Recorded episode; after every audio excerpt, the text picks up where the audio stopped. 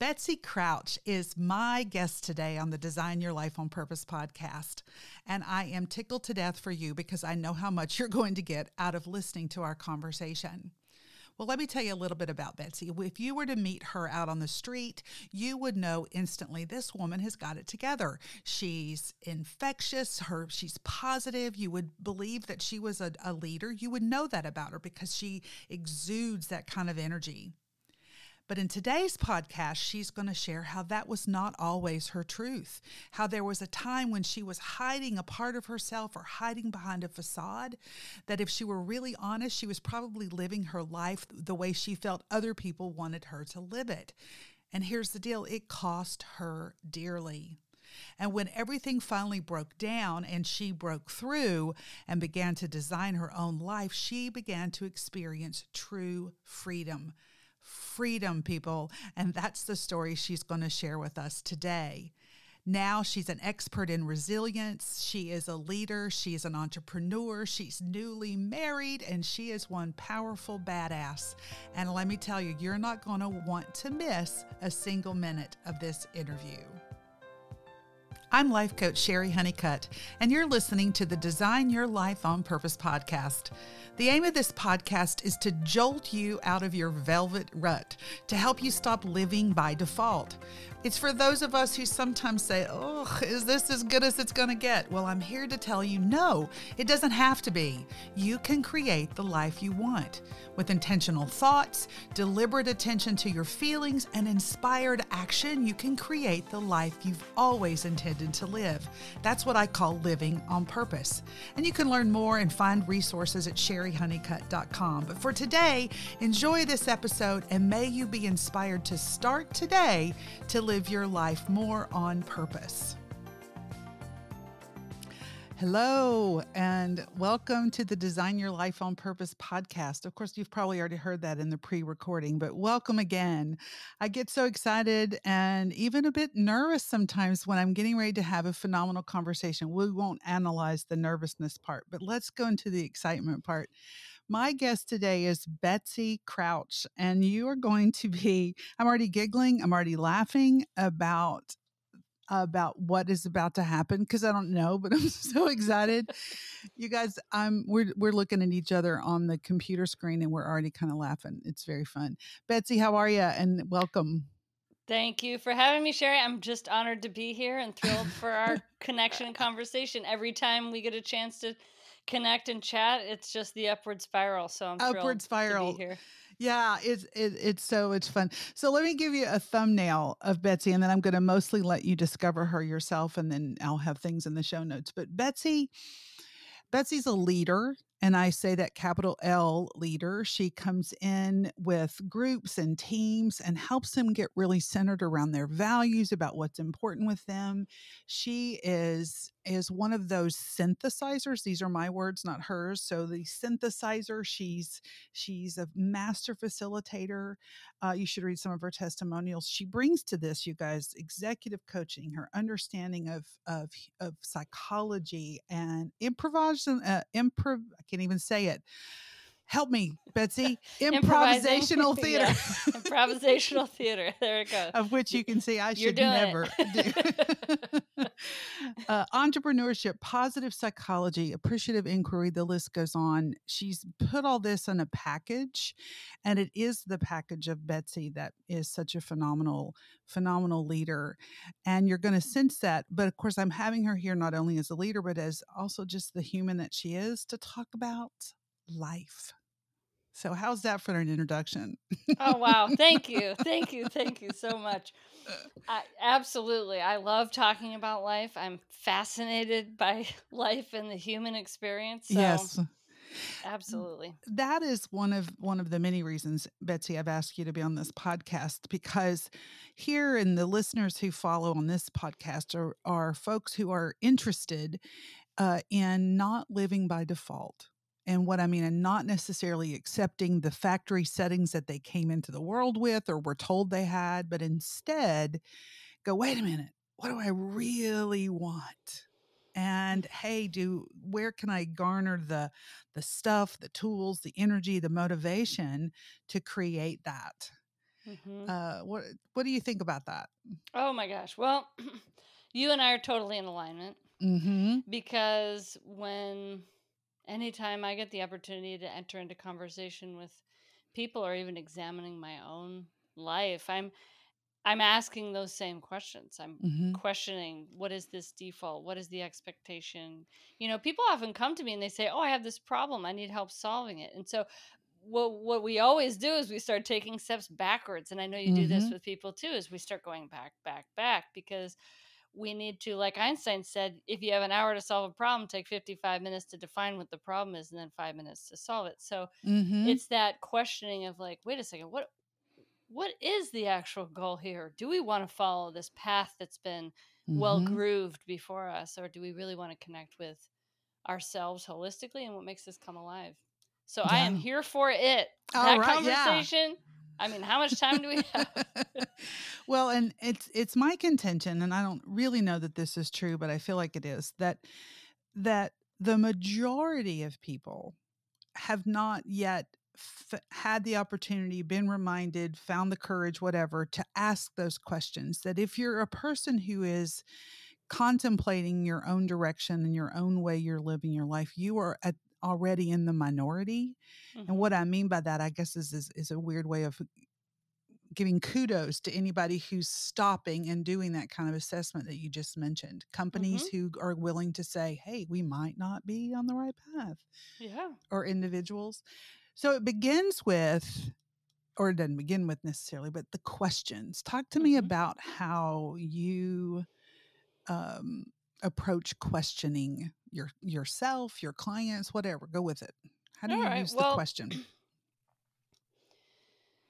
I want to start with you, you mentioned, you know, people in our lives being in a situation where we don't even realize that we can question, or we're mm-hmm. not even to that point where we have the awareness or mm-hmm. the exposure. We haven't had a conversation with somebody to ask us that curveball question to make our, head spin to say, "Wait a second, what up? Up isn't up, and down isn't down." Yeah, yeah. Um, and so I think that for me, you know, when we live in that place before somebody asks a question and helps us to get out of a certain pattern of thinking, often we feel there's something wrong with us.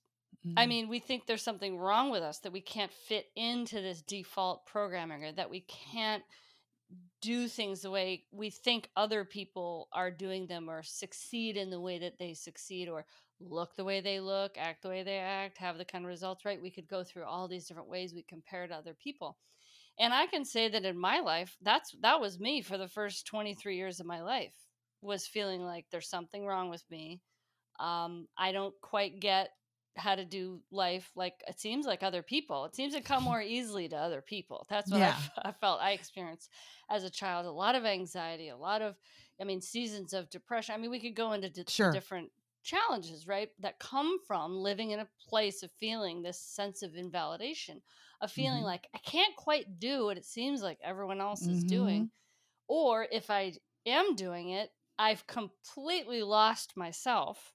And that's where I ended up at 23 was I was oh. a shell of oh. myself where I had played the character, I had played the role, I had done what everyone said was the way to succeed and and even by that age and I was in sales, I had a new BMW and I bought a condo and I'd done the things that were material things that seemed like success. Mm-hmm. But I was totally unhappy, a shadow of myself, and could see that I was going down a path of self destruction.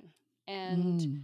what the what helped me get out of that and i want to come back to what you said about questions um, is that I was invited to go to a personal growth and development workshop with a woman whose name is Faith Spina, who became my first coach mm. and helped to ask many of the questions and help me start to see things differently and even get my own information about what was appropriate for me. Um, and the first card that I picked, it was a Louise Hay card in that workshop. Yeah. It was loving loving others is easy when I love and accept myself. Mm. And we were mm. each supposed to read the card and then say what it meant to us. And when it got to me, my heart was beating faster, faster, mm. faster as it's going around. And all like I couldn't hear what anybody else was saying because everybody knows that feeling. You're like, it's all what am I gonna say and how am I gonna so it gets to me, I just burst into tears. Oh. And that has been open. oh yeah. And yeah. that has been my path since then, which is coming into self acceptance and Mm. giving myself compassion, understanding, and curiosity mm. and patience. And so when we start talking about questions, I like to start thinking about questions in terms of like, what is the most gentle mm. thing that we can do for and with ourselves right now? What mm. is, how might we show ourselves a tiny bit of compassion if we can't feel like we can show ourselves a lot of compassion when we're in those moments because it's really hard to go from that place to do like this 180 oh now mm. now i have a whole different worldview and i'm gonna ask myself and i'm gonna connect with my higher yeah. self and all these things um that's not where i was it was like no. can we just get a crack in the door to like what is and with my clients the question might be like what is what is something gentle you can do for yourself yeah. this week how might you show yourself some compassion? Yeah, that and it might gentleness. be tiny. Yeah, it might just be tiny, but it's like getting that crack of that door open. Some people might think, oh, the questions are going to start and they're going to be really big. It's like no, it's how it's just that tiny step to yeah. start to see a new way of being. Gosh, um, so many things I wanted to say about what you just shared, but I, I'm going to start the begin back. The last thing you said right there is I'm so glad you made that distinction that you don't necessarily have to come in with these big swooping. It's like you don't, you know, you don't have to come in and and paint the walls all these grand colors. You can just like you know clean one wall and paint mm-hmm. it a nice, lovely new shade of whatever to to create a new movement in your life right yeah. and so just cracking that open at whatever level you're ready or your clients are ready you know it's mm-hmm. like we can only go as fast as the slowest part of us wants to go mm. and so that, that, let's put that quotable up sherry i know you we got to put that quotable up i, I love you that. know what we i can only I will. go as fast as the slowest part of us wants to go bless and you because that is I, so true i didn't write that that is a lyric of a song written by a spiritual artist named karen drucker and it was a song i used to listen to years ago about you can only go as slow as this um, you can only go as fast as the slowest part of you wants to mm-hmm. go. Mm-hmm. But here's the part you're going. And so what what I also want to go back for the listeners and even for myself, for you, I love that you were telling me that you that you were not in integrity. And I mean mm-hmm. integrity meaning mm-hmm. it wasn't in alignment with who you really were, but you were playing a role. You were doing mm-hmm. the things. And to the external world, you looked like you had it all together, right? Mm-hmm.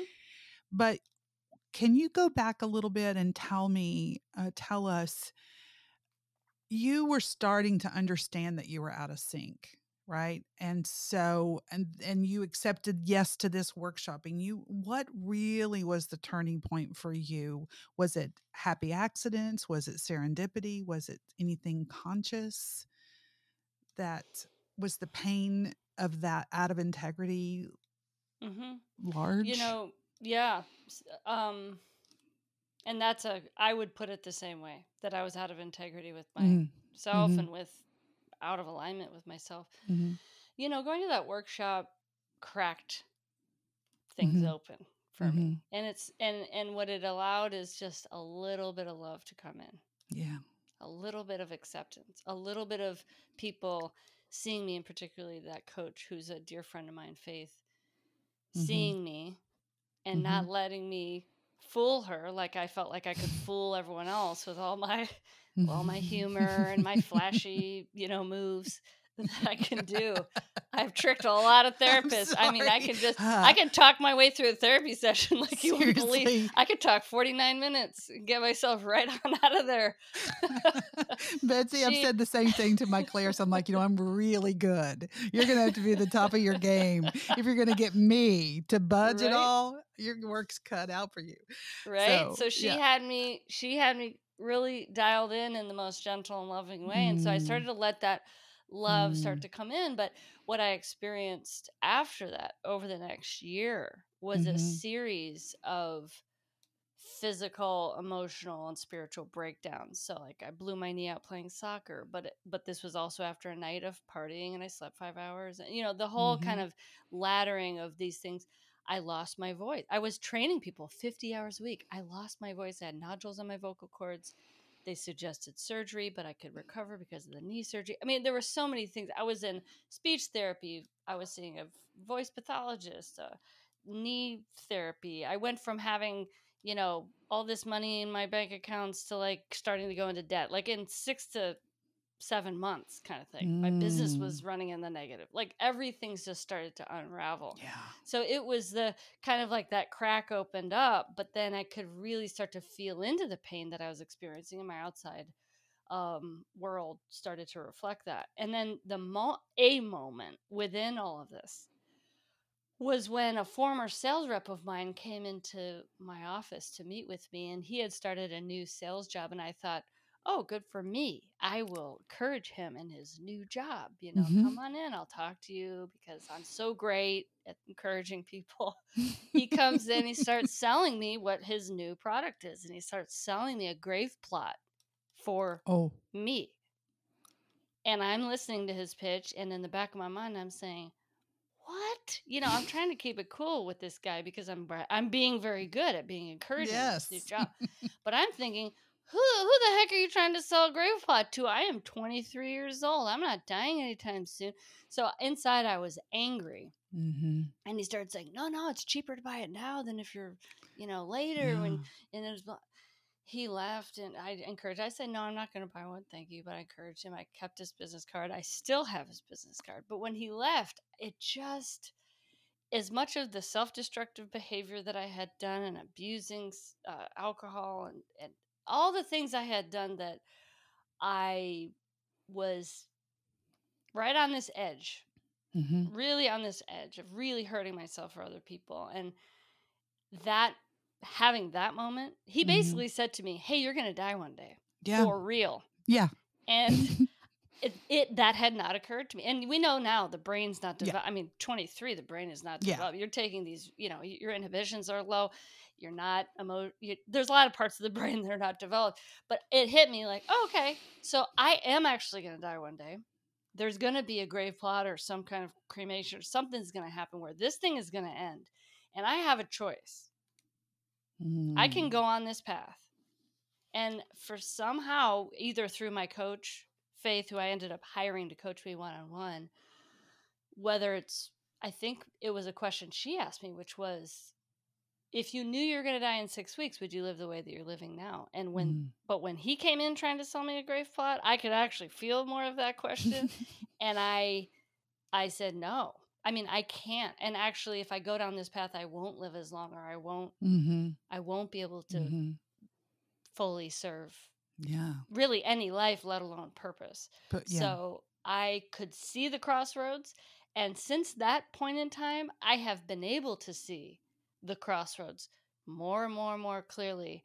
And I'm at the point now, which after I'm 43 now, so now 20 years of practice, I can see the crossroads and I am sprinting down away from that path of self destruction. Mm-hmm. Thank goodness.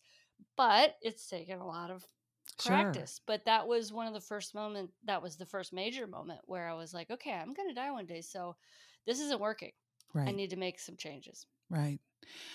I, I I'm sitting over here and I'm I'm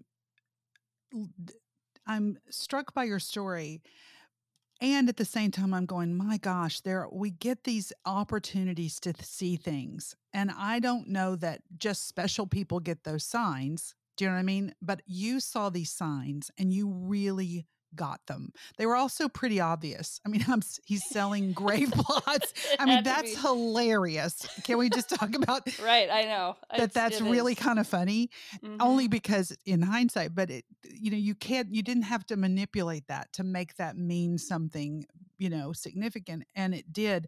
But also though, Betsy, you listened. I mean, we've we all know those folks who, from our perspective, we would look and go, how many more times do they have to get slammed before they actually see, mm-hmm. you know, that this is, that life is precious or whatever we're wishing they see, but you saw it. Mm-hmm. And then this combination, it sounds like you were cracked open, this little bit of light and love came in.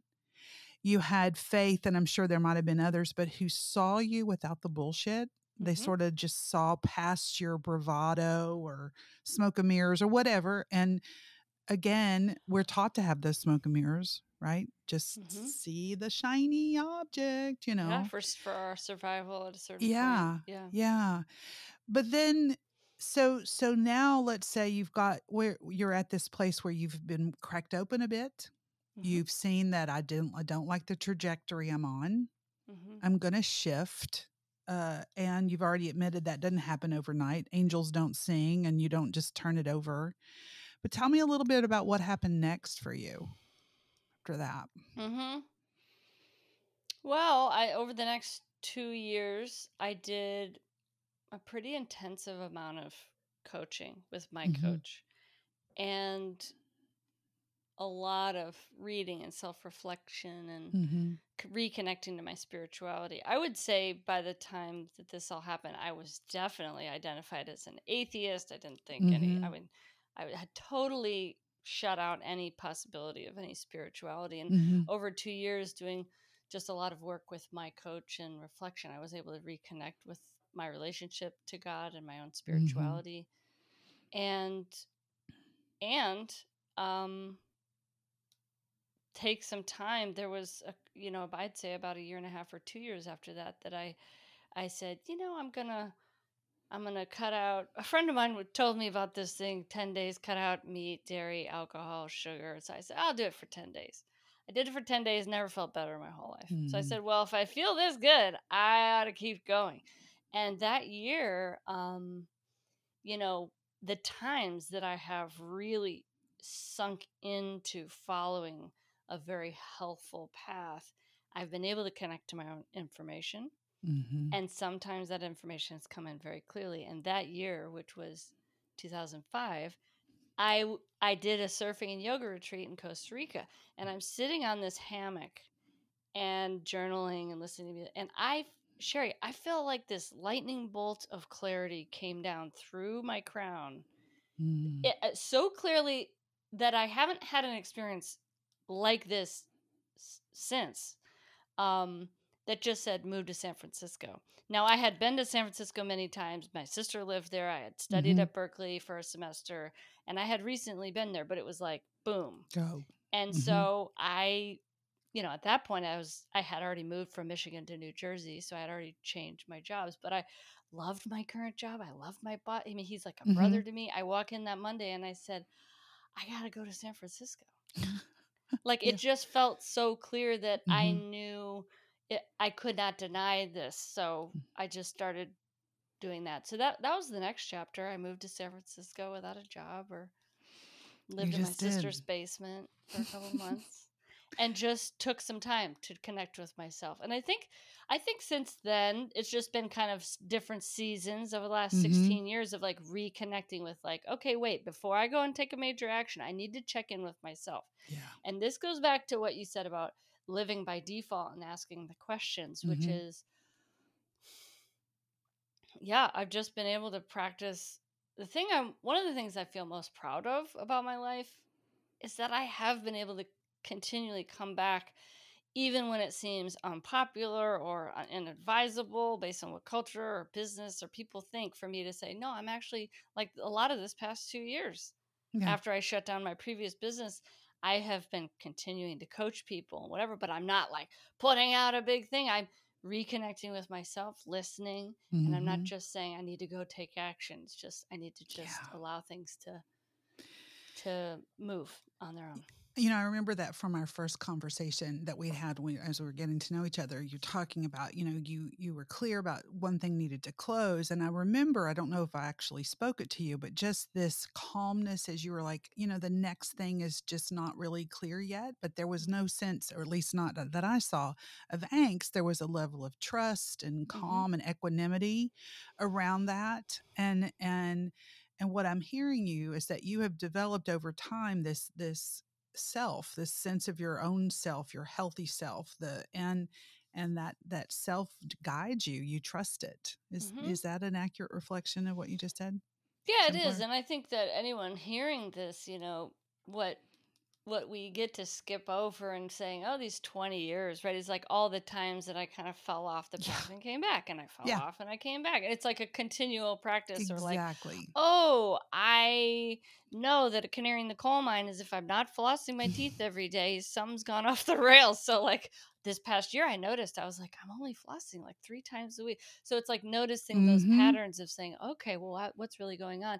And I also want to acknowledge that although part of my story involves substance abuse and that's been a significant part of my journey in healing and learning about myself addiction is a disease that many people struggle with and i feel that somehow i have been able to live without a desire to use substances for the last probably 6 or mm-hmm. 7 years and not everybody has that experience and right. I don't know that I could explain, oh, I did this thing or I did that. And it's not that. It's like for anyone who's maybe going through that or has a family member, I'm lucky.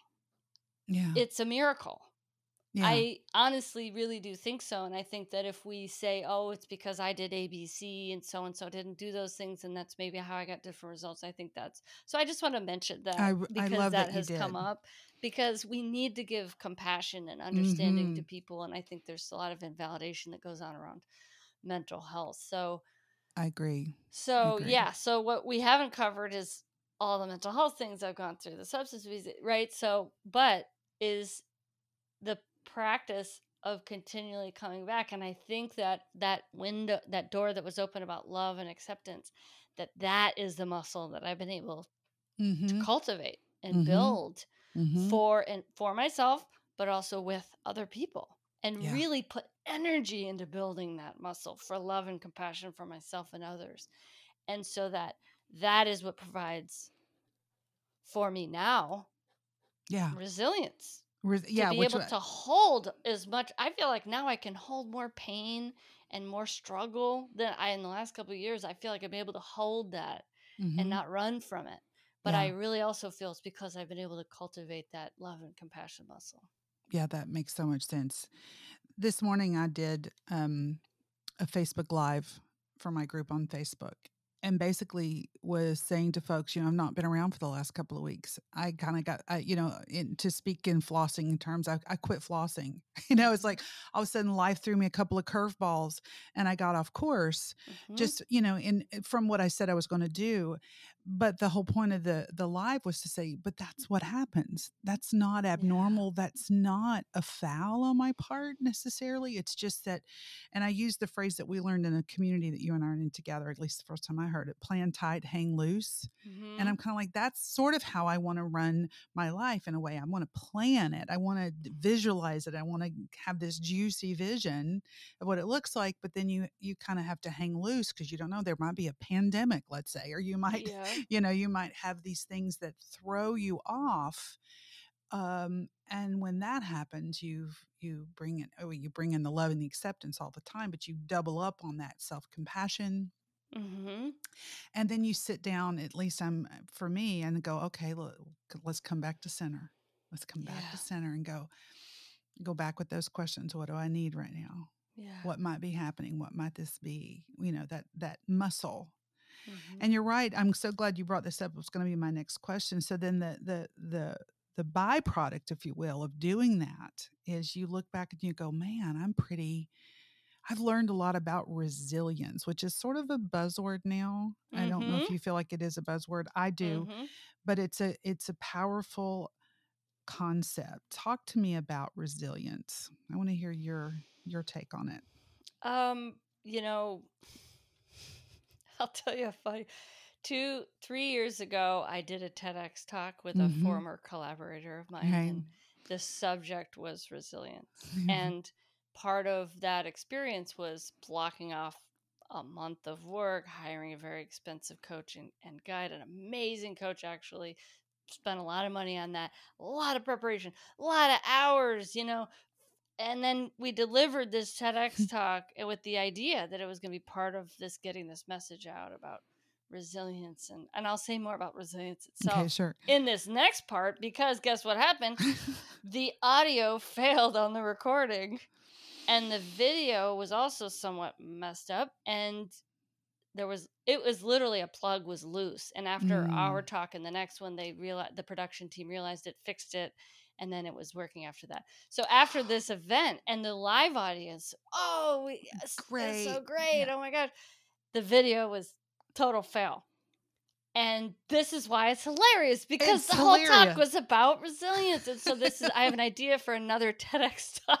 Is it called well, the plug another. is loose? Right. jiggle, jiggle, jiggle, the plug. I think yeah, the plug is loose.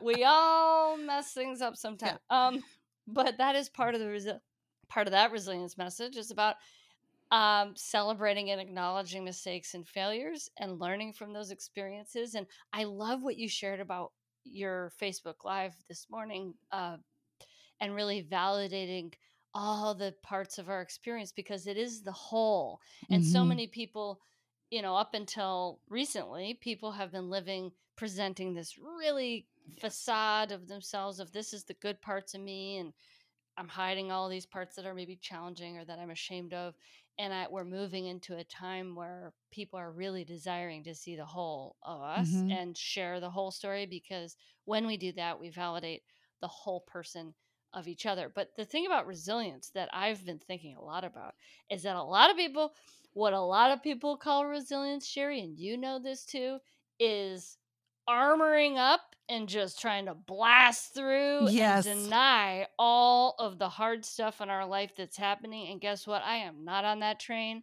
Thank and you. I am here for talking about what what I really believe resilience is. Oh, and I get a little fearful when people start talking about resilience that way. I'm like, I think I thought of myself as resilient at that time of the beginning of these stories when I was in yeah. my little business suit and just yeah. on the inside totally shattered and falling mm-hmm. apart. I, I think I would have said, "Oh yeah, I'm resilient." Yeah, I, because nut. I thought I'm wearing armor mm-hmm. and I'm gonna friggin' run through that wall to show you that I'm capable. Mm-hmm. Um, but I'm dying inside. So that's and I hate myself. Yeah, and I hate myself, and like, yeah.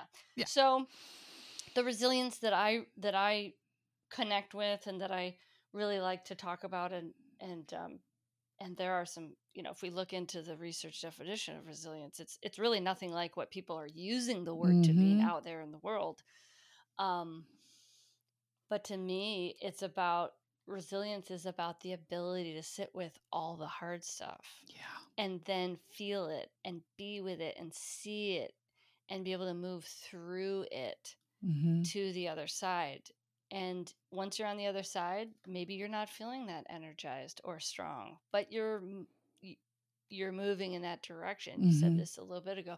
It's like you're still moving. You can only move as fast as the slowest part of you, right? To mm-hmm. go back mm-hmm. to the Karen Drucker quote that you shared. It's like, okay, maybe we're moving slow after that. And that's exactly where we need to be. If we look at nature, let's use nature as an example. I mean, okay, guess what? Time, speed, it's all an illusion. Mm-hmm. It's going to take whatever it's going to take.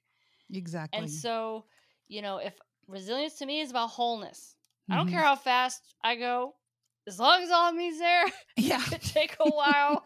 that's okay because I need all of me yeah. to love you, to love people, to connect with my wife and family, to connect mm-hmm. with anyone who I want to support and serve. So that's what resilience means.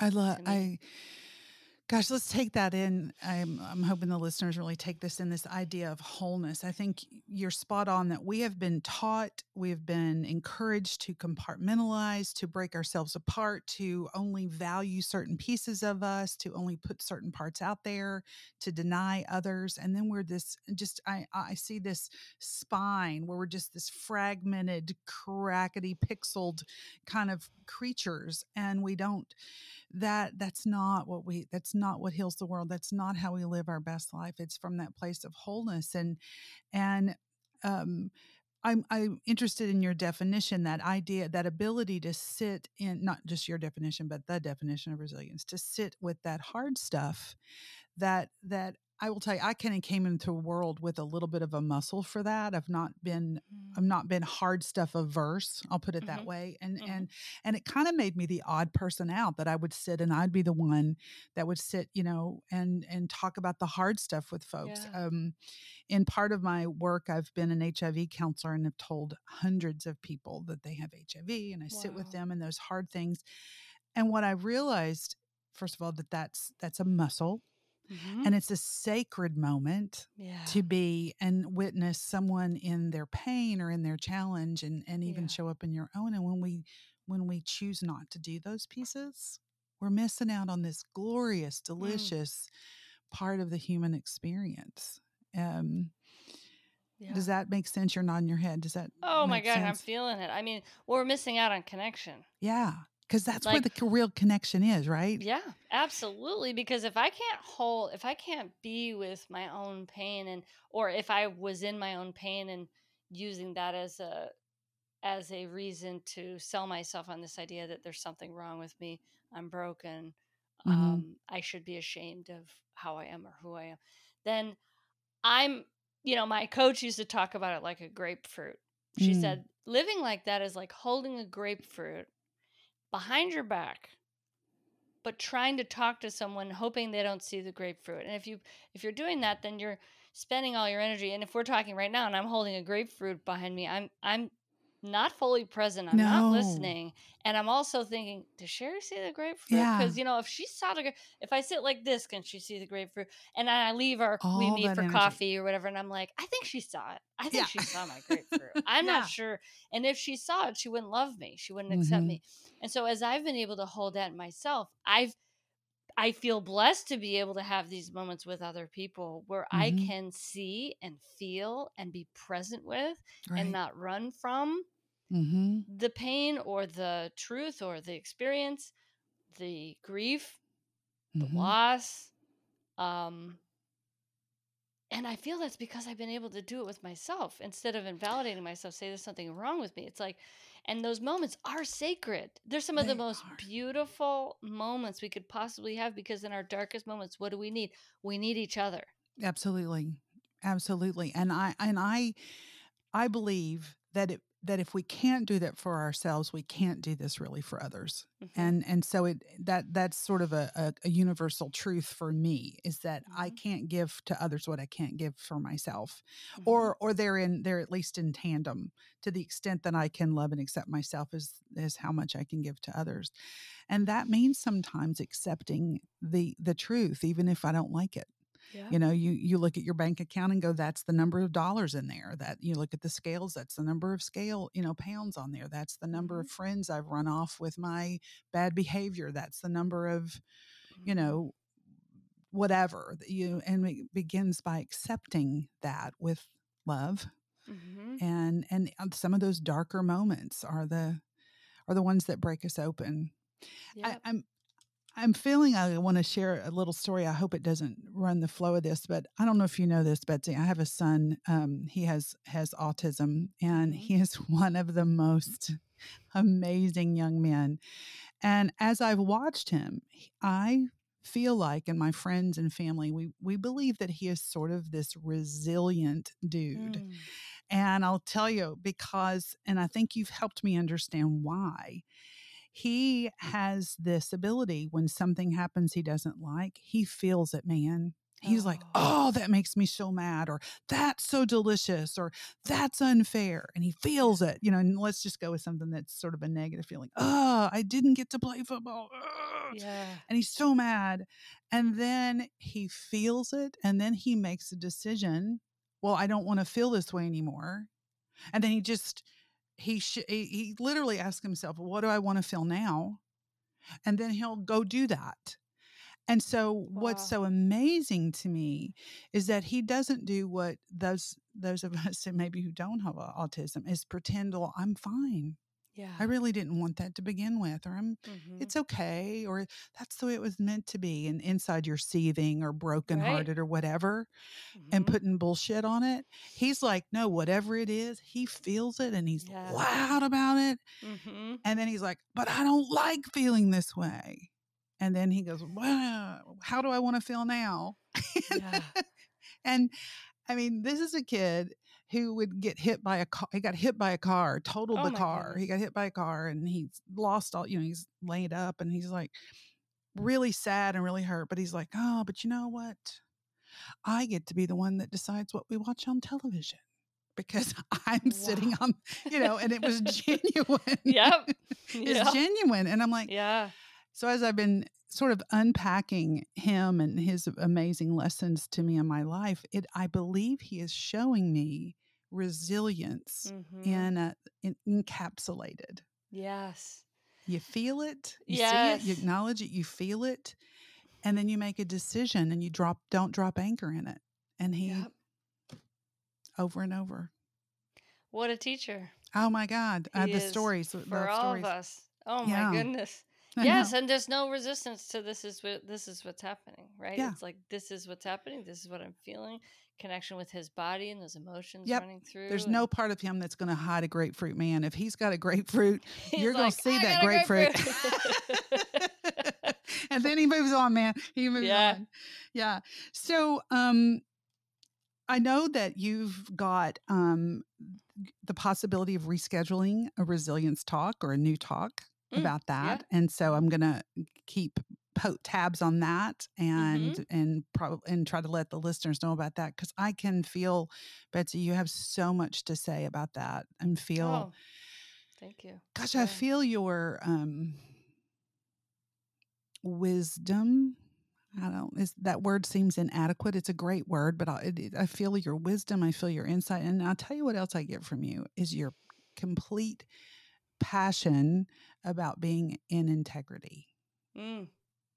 That's how I see you. Thank you. I, I, I, what I appreciate about you is your ability to see and your willingness to reflect back what you see. That's something that from our first conversations I've always really appreciated. What a gift that is that well, that's... give. And thank you for sharing it with me. I mean, and it feels true. I, yeah. I feel like I'm at a, I'm now more than even ever before.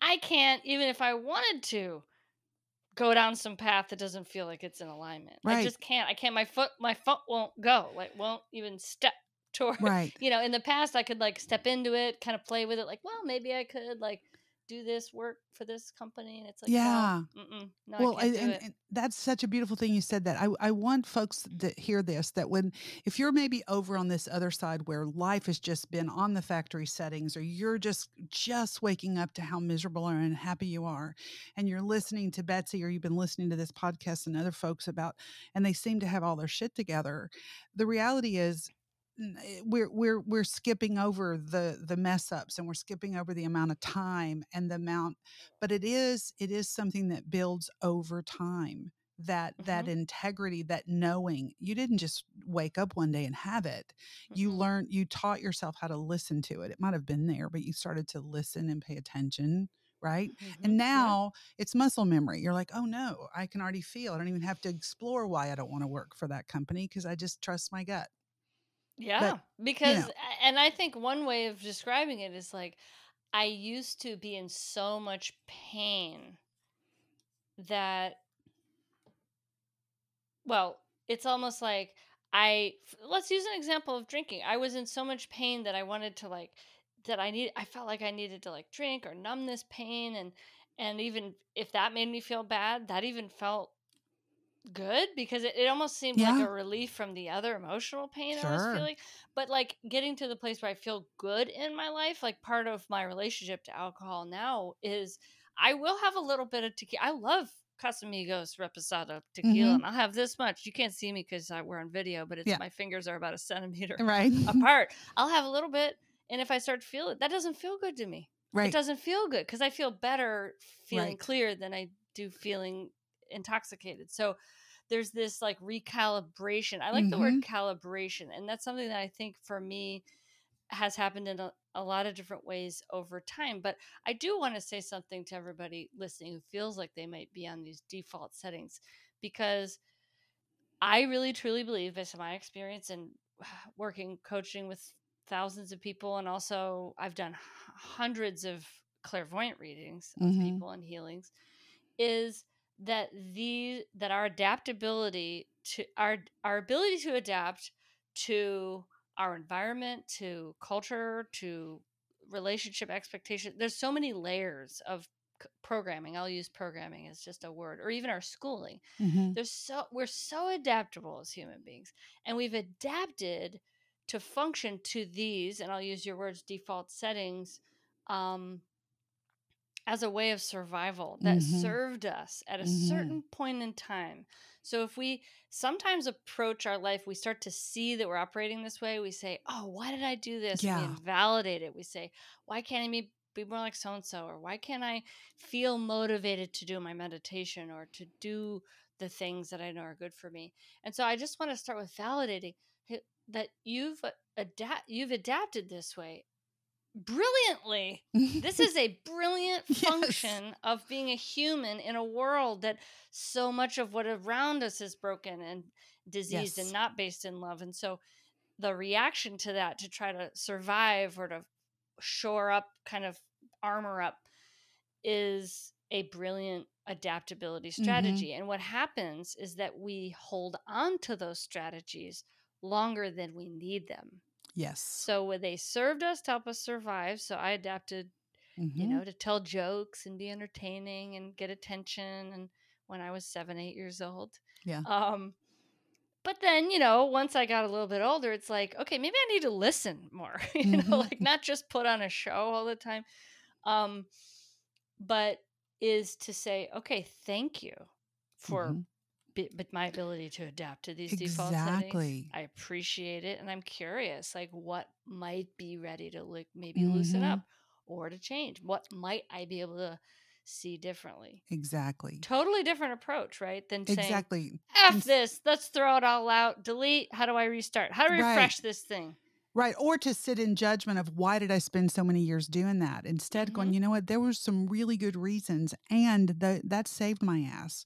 Or mm-hmm. that that made total sense back then. Yep. And so there's that love and acceptance of what was and and then asking those loving questions going forward and and really understanding that that our defaults, I love what you said, is, is our our given to us for reasons that others even think are good reasons. Do you know what I mean? Mm-hmm. So it's not mm-hmm. something done to us. You know, culture has created these things and they don't always serve, but they're not our fault. And mm-hmm. so that, you know, and so we just yeah. want do a, an inventory of where we are and and then come back to a word you said really early on is choice. And mm-hmm. you realized you had a choice Mm-hmm. You know, something broke open at that retreat that you went to or that workshop that that at least that was a word I remember hearing you say that you went, mm-hmm. "Oh, I get to choose if I keep on this trajectory or I make the effort." And you might not even know in that minute at the moment at 23, make the effort to shift things, to yeah. shift things.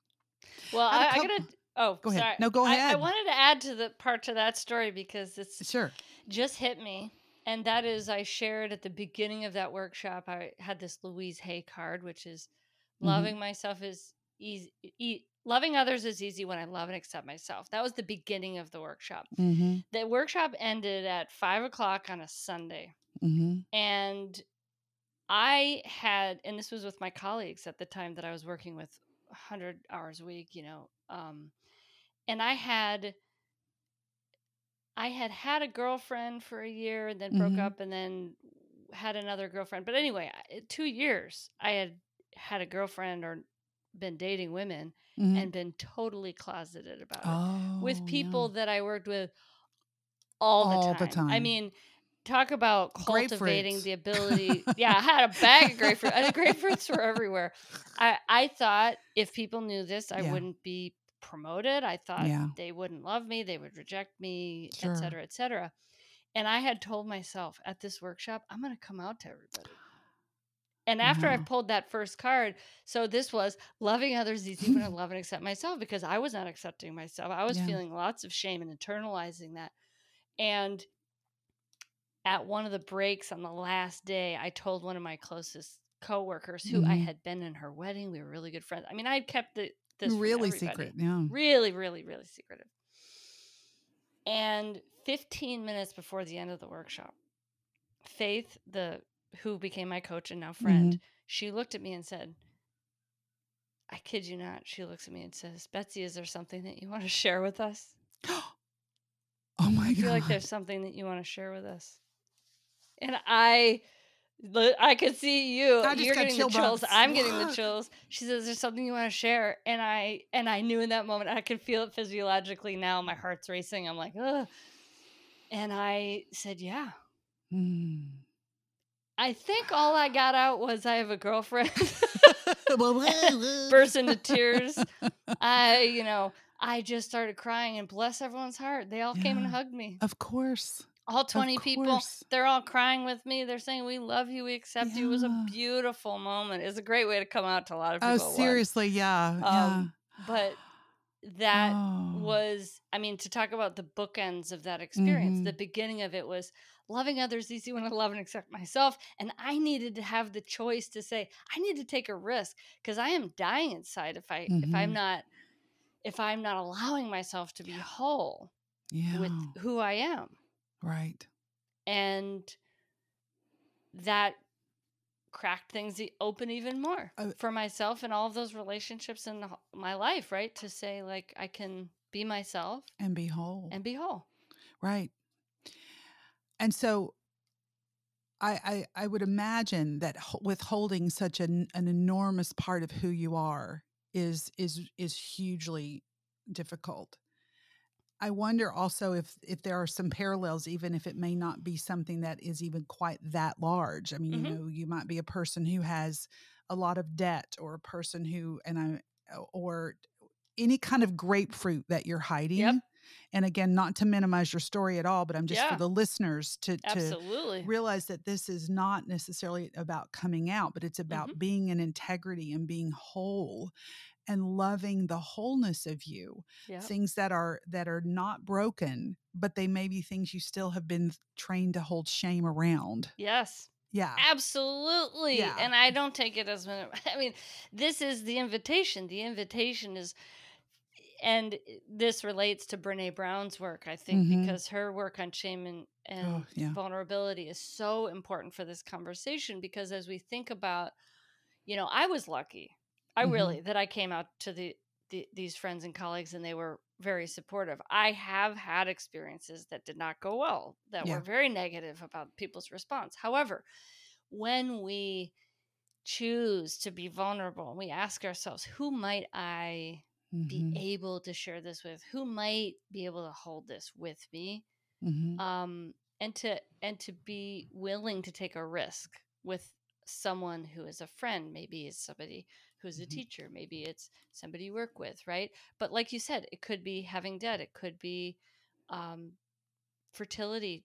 Yeah. Having challenges with fertility. It could be health related. It could mm-hmm. be something I did in my past that I'm having trouble forgiving myself for, reconciling. And right. There's lots of things that we carry shame. And mm-hmm. as Brene Brown says, it survives when we don't talk about it and don't yes. share it and it grows. And so um that journey is an important one for us to hold and acknowledge our own shame. Yeah. And to find ways that right. we can talk about it. And and and I think that's why she has her work on vulnerability really reframing that as not from one of the a sign of weakness but in fact it is a superpower. Yep. And and it's i think probably at the root of what you and i've been talking about a little bit right here that we understand when we have those vulnerable moments we are witnessing and being a part of someone's strength. I mean we mm-hmm. are in that delicious juiciness of that that that it may feel untethered yeah. But in fact, it is really the the that an expression of your power and your superpower. And and it's where the real growth lies. I just see this real fertile, mossy, yummy, tear filled. Some of my snottiest tear filled moments are the moments yeah. that I've changed the most. And yes. they often came about by something that I was holding ah. in that I felt bad about. Can y'all hear the dog in the background? He's decided to clear his he's throat. joining. He's he's moving some energy. He's and thank goodness for our pets and our animals. You know, long Absolutely. before I could share with human beings some you of my story, I talked to my dogs. I would. I would talk to my dogs. I was a teenager. I would. Mm, they knew share. all about you. oh my goodness, they knew everything. But and and in this, I think for us to talk about not only the person who's sharing but also the person who's receiving and yes. how how important it is for us to do our own work so that we can hold mm-hmm. and we mm-hmm. can just sh- I mean that's something that I just love because you know I am someone who I don't feel judgment towards people. It's very mm-hmm. rare. So mm-hmm. people will come to me and say, I've never set, told this to anyone, or I wanted to share this with you. And it's such an honor to be able to say, Oh, you know, th- thank you for sharing this with me. And you are lovable and mm-hmm. amazing. And this is a part of your experience and it doesn't define you. And yeah, allowing that to be part of just the experience that you've had is. Mm doesn't take anything away from your value, your worthiness, no. your amazingness. So yeah, so for for us to really practice being the listener too and to yeah. hold that is so like you said sacred it is sacred. It is sacred. And and I you are amazing at that. You're a gift. You model that for others. Again, we don't come and necessarily come into the life, you know, being able to sit in somebody's discomfort and we we've learned some of our judgments, but you can we can develop that, right? And so you mm-hmm. really thank you for modeling that. Thank you. Yeah. I have a couple of questions here that I kind of ask everybody at the okay. end. Okay. Great. So when you you just mentioned a minute ago when i'm not flossing my teeth every day i notice that i'm off track a little yeah. what do you do how do you get back on track and whatever on track means to you but how do mm-hmm. you um, what do you do well you know at times when i feel well sometimes i feel like i can say oh let me just take a quick inventory of the things that I do that help me feel centered, whole. And I ask myself, am I mm-hmm. meditating? Mm-hmm. Am I doing yoga? Mm-hmm. Have when's the last time I wrote in my journal? Yeah. Um, those are some of the main things that yep. I will check in with myself on. And recently, I maybe it was a few weeks ago, I realized that I had hit a point in my in my self-care kind of regimen or resilience that where I dipped below a layer that I hadn't dipped below mm-hmm. in a long mm-hmm. time. Mm-hmm. And that was a layer that was I wasn't meditating, I wasn't doing yoga, I wasn't writing in my journal, and I wasn't feeling like it. It uh-huh. wasn't like I could say, "Oh, oh, I'm noticing I didn't do these things that are helpful for me. I will do that."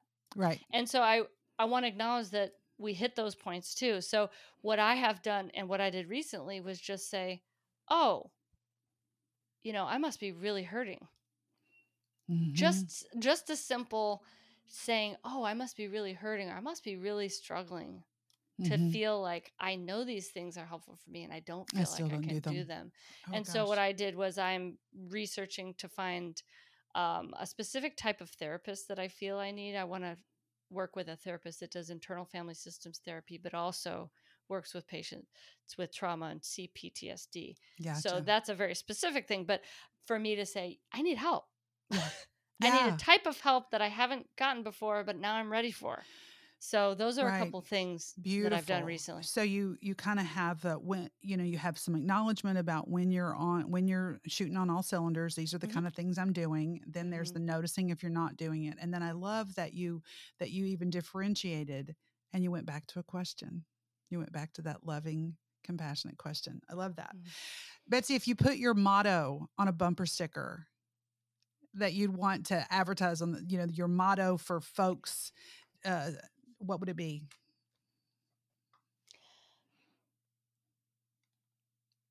Nothing like putting you on Sizzle. the spot. Sorry. Huh? I know. I, you know, I'm an improviser, so I, I ought to be able you to go. do that.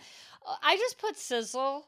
Uh-huh. Um, I'll give the quick background, which is one of my nicknames. Um, that I was given 16 years ago by a friend of mine. But what I have, it's also my business, Sizzle Consulting LLC. What I feel sizzle is, is that's very specific part of you that when you come into alignment comes alive and is ah, able yeah. to be in joy and be playful and express yourself creatively and serve your purpose and so I think it would need more than one word to give sure. some of the background, but uh, you that's the put word a that saying. Comes. You could put a sizzle saying. and thrive or something like that, sizzle. or or or it could be something like a slogan on a bumper sticker was you're lovable.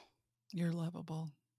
I love that. You're lovable. Every yeah. single person is worthy of love. Mm, I love that. Yeah. I love that. Um, who are your go-tos you uh, when you uh, like mentors books who are like you know the people you go to when you need a loving metaphorical kick in the ass like who do you abraham hicks abraham hicks yeah that's one of them yeah Get brene brown brene mm-hmm. um byron katie yeah the work mm-hmm. yeah those are your go-to's pema chodron yeah tara brach yeah, our bookshelves are very similar. Yeah. yeah. but you know, I love when I am you can't see the picture, but my books, I feel like that I have this wall of wisdom. Mm. You know, I don't mm. even have to read the books. I don't know about you, but it's just the titles kick my oh, ass sometimes. With a bookshelf like that, you just have to walk up to it and walk along it. I, I really do think that a great bookshelf like that that you've curated gives a little hug to you. It does. When you're just right by there. I have a friend who has an incredibly curated library at her house. It's basically a two car garage that uh-huh. she's converted to a library. And I just walk in there and just yeah. stand by the books and I you just better. feel it, don't you? Yeah. I love it. So I do. I do. Okay, my last question is if given a choice, is it dark chocolate or milk chocolate? Oh, oh my gosh. dark chocolate or milk chocolate. I can't believe it. Oh, you've really, you really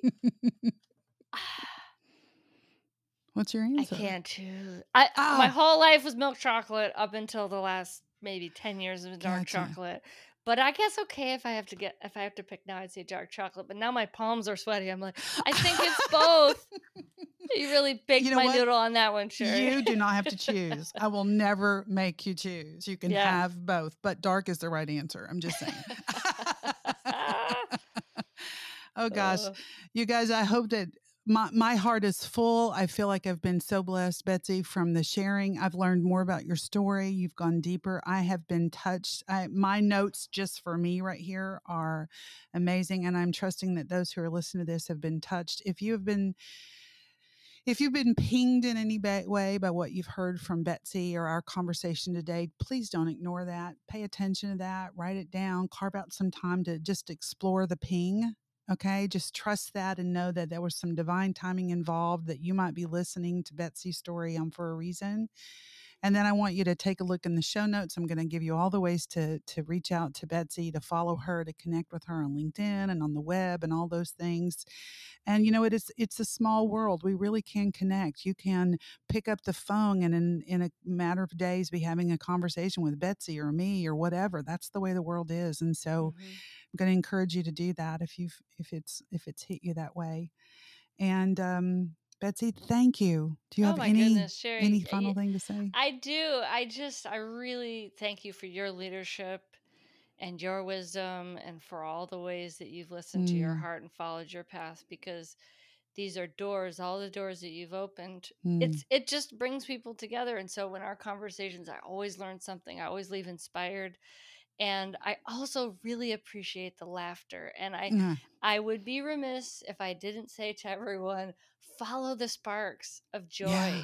those are clues in clues. your life and you don't have to figure out the next 100 steps but every time there's a little bit of playfulness or a little bit of joy or a little bit of laughter that's a wink to that's say, a wink i love it next, take the next step because that is your birthright you your birthright is to be part of the whole and to be someone that's playful, yes. joyful. And sometimes we get so far from that, we don't think that's us.